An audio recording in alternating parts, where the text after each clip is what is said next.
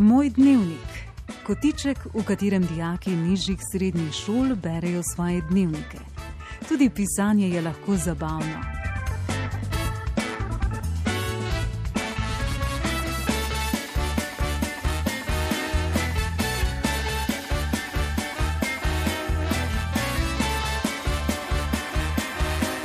Uredništvo Barbara Frluga.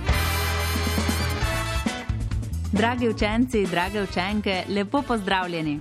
Z nami bodo danes mladi poslušalci z nižje srednje šole Simona Gregorčiča iz Doline, tokrat iz drugega A razreda.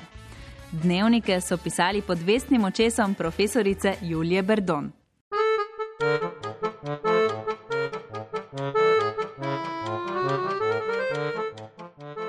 Dragi dnevnik, pisanje dnevnika je nekaj, kar prav sovražim.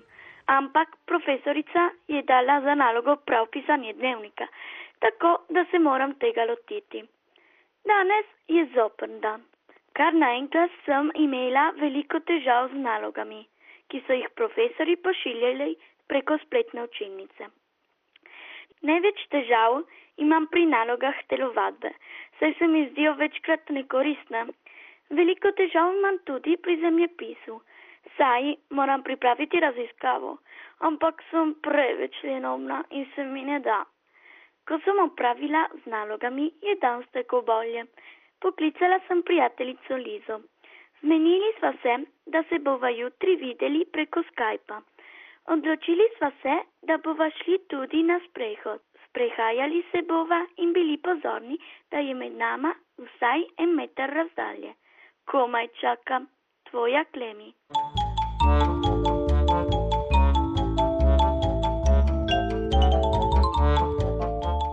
Dragi dnevnik, na začetku koronavirusa med prvim tednom sem mislil, da bo stanje trajalo le teden, ampak potem se je stanje še poslabšalo in poslabšalo. Sosledje dogodkov me je presenetilo, ker nikoli si nisem mislil, da bomo morali ostati toliko časa zaprti doma. Bil sem žalosten, zdaj je malo boljše. Nisem smel srečati svojih prijateljev, zmanjšali so se stiki tudi z drugimi ljudmi. Občutil sem se osamljen, čeprav sem bil z družino, a mi bilo kot ponavadi. Potek dnevov je bil vedno enak. S težavo sem razlikoval dneve v tednu. Pri razlikovanju dni so mi pomagali šolske obveznosti saj so profesori oblikovali lep tedenski predmetni urnik za šolske aktivnosti in naloge. To obdobje se mi je zdelo črno-belo, brez baru. Ko se je karantena zaključila, sem se počutil boljše. Imam večjo svobodo premikanja in srečanja prijateljev. Veseli me tudi, ko vidim v videokonferenci svoje sošolce. Med tem izrednim obdobjem smo morali spremeniti veliko načinov učenja. Najboljši je za me uporaba Classrooma. Veseli me tudi, da se bliža poletje in konec pouka. Gabriel.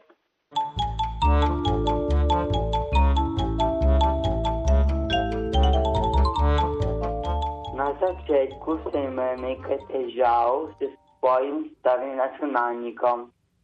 Bil sem jezen in žalosten, ker nisem vedel, kako rešiti težavo. Pomagal mi je oče tako, da je zamenjal računalnik. Dodelil mi je bratov računalnik za jutranje video povezave po Classroomu.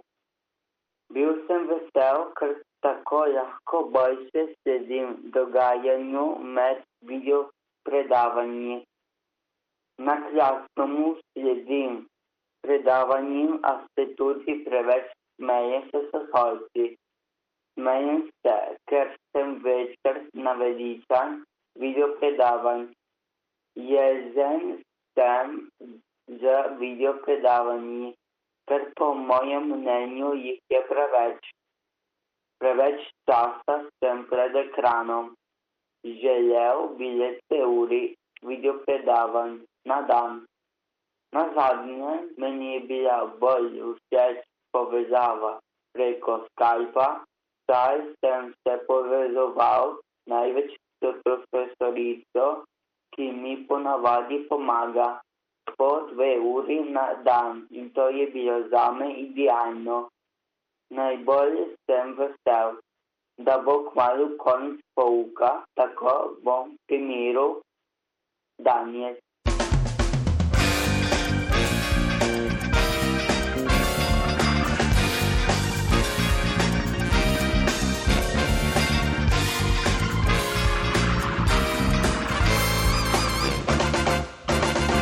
Dragi dnevnik, danes sem se zbudila ob 8 in pol in se razmišljala o virusu COVID-19. Pomislila sem, kdaj se bom lahko vrnila v šolo in ponovno videla svoje sošolce in ali bom naslednje leto imela šeste profesorje. Na to sem šla v kuhinjo in pojedla jabolko. Medtem pa sem se pogovarjala s svojimi starši. Ura je kazala 8.45 in sem se spomnila, da bi morala biti ob devetih prisotna na videolekciji. Takoj sem stekla pred računalnik, da bi se čim hitreje povezala. Med videolekcijo smo govorili o glagolu in profesorica nas je pohvalila, ker smo bili zelo pridni. Ob deseti smo imeli tehnologijo. Po drugi lekciji sem poklicala svoje prijateljice, skupaj smo pravili nekaj nalog, klepetale in se igrale. Bila je ura kosila, jedla sem malo solate in piščančje meso. Po kosilu sem šla na vrt in se igrala s svojim bratom. Med igro sva se pogovarjala in smejala. Na to sem se odločila, da napišem današnje dogodke v dnevnik. Ginevra.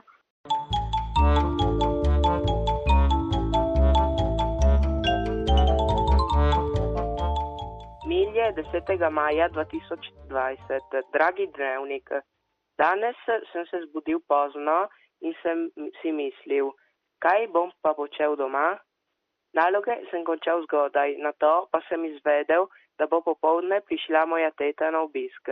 Bil sem izredno vesel, saj nisem videl nobenega sorodnika v zadnjih dveh mesecih.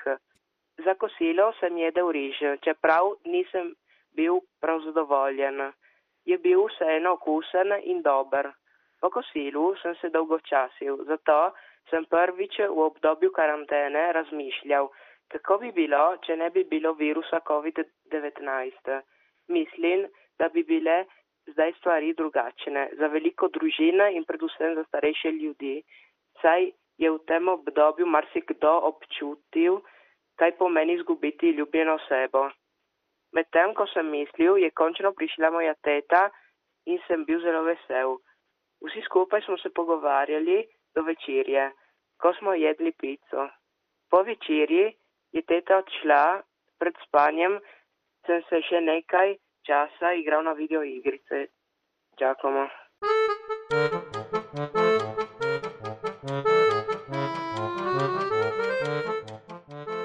Sreda, 29. aprila 2020.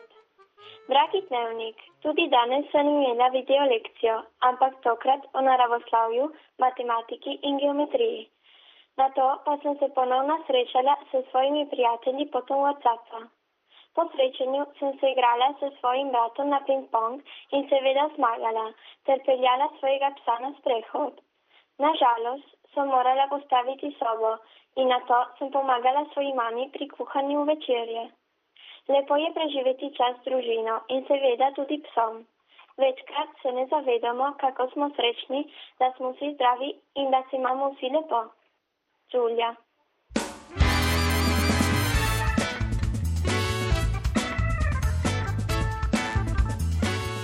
Danes so nam svoje zapise prebrali Klementina, Gabriel, Daniel Matija, Ginevra, Giacomo in Giulia.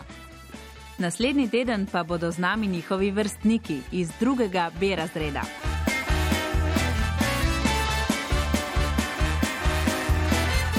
Dragi učenci, danes imam za vas presenečenje. Dobra novica je, da je Narodna in študijska knjižnica spet odprta. Odprt je tudi mladinski oddelek knjižnice v Narodnem domu v Trstu. Z urnikom ponedeljek in petek od 8 do 14 in ob torkih, sredah in četrtkih od 13 do 19. Pravila, da lahko vstopite v knjižnico, so sledeča. Če imate povišeno temperaturo ali prehlad, ne prihajajte v knjižnico. V knjižnico lahko vstopite samo z zaščitno masko. Ob vhodu si razkužite roke in to počnite pogosto, tudi ko ste več časa v knjižnici, predvsem pa pred in po brskanju po policah ter pred in po uporabi računalnikov. Za uporabo računalnika vprašajte knjižničarko. Ko ga odrabite, ga vrnite knjižničarki. Izogibajte se tesnim stikom z drugimi obiskovalci in osebjem. Upoštevajte najmanj en meter razdalje. Vrnjene knjige odložite v škatlo. Po enotedenski karanteni bodo spet na razpolago za izposojo. Branje papirnatih časopisov ni možno. Lahko pa izkoristite branje digitalnih dnevnikov in drugih časopisov na računalnikih knjižnice. Na razpolago je omejeno število čitalniških prostorov. To so nova pravila za obiskovalce knjižnic, no v knjižnico oziroma v mladinski oddelek knjižnice v Narodnem domu v Trstu vas vabi tudi knjižničarka Ivana Soban, ki smo jo prav v teh dneh obiskali. Ivana, lepo pozdravljena. Lep pozdrav, Barbara. Kaj svetuješ v branje učencem prvostopenskih srednjih šol? Prav pred kratkim sem dobila nov izvod Boriškega bana. In to je ena taka starodavna srednjeveška pripovedka, ki jo je napisal Fran Milčinski. Njega pa zagotovo poznate, ker je napisal tudi recimo Zvezdico za spanko ali pa Butalce. No, ta Boriški ban je pa taka junaška pripovedka o enem gospodarju, ki je hotel dokazati, kako je on močen in junaški. In na koncu se izkaže, da junaštvo ni le v rokah in v moči, v fizični moči. Drugo knjigo, ki pa bi izpostavila, je, govori pa o eni drugi, enem drugem junaštvu. In to je knjiga, uh, ki se imenuje Zeleno kolo, arabske uh, saudike uh, Haife Al-Mansur, ki je tudi režiserka. Ta Haifa Al-Mansur je napisala knjigo o Važdi, ki je najstletna deklica, ki si od vsega najbolj želi imeti svoje kolo. In ko zagleda zeleno kolo v izložbi neke trgovine, se odloči, da to bo njeno kolo.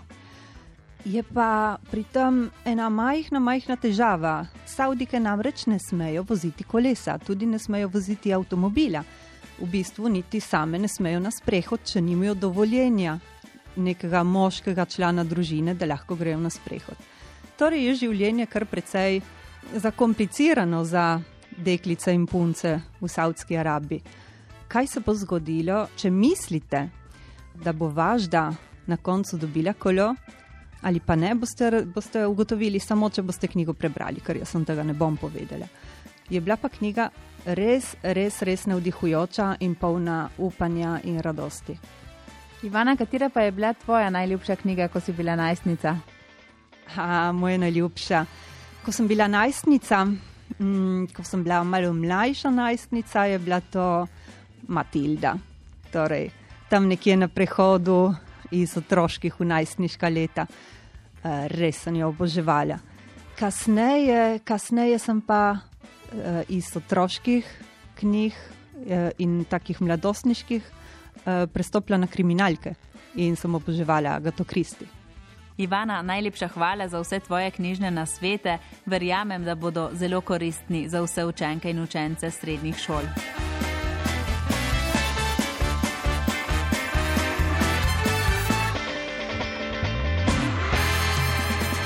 Dragi poslušalci, to je za danes vse.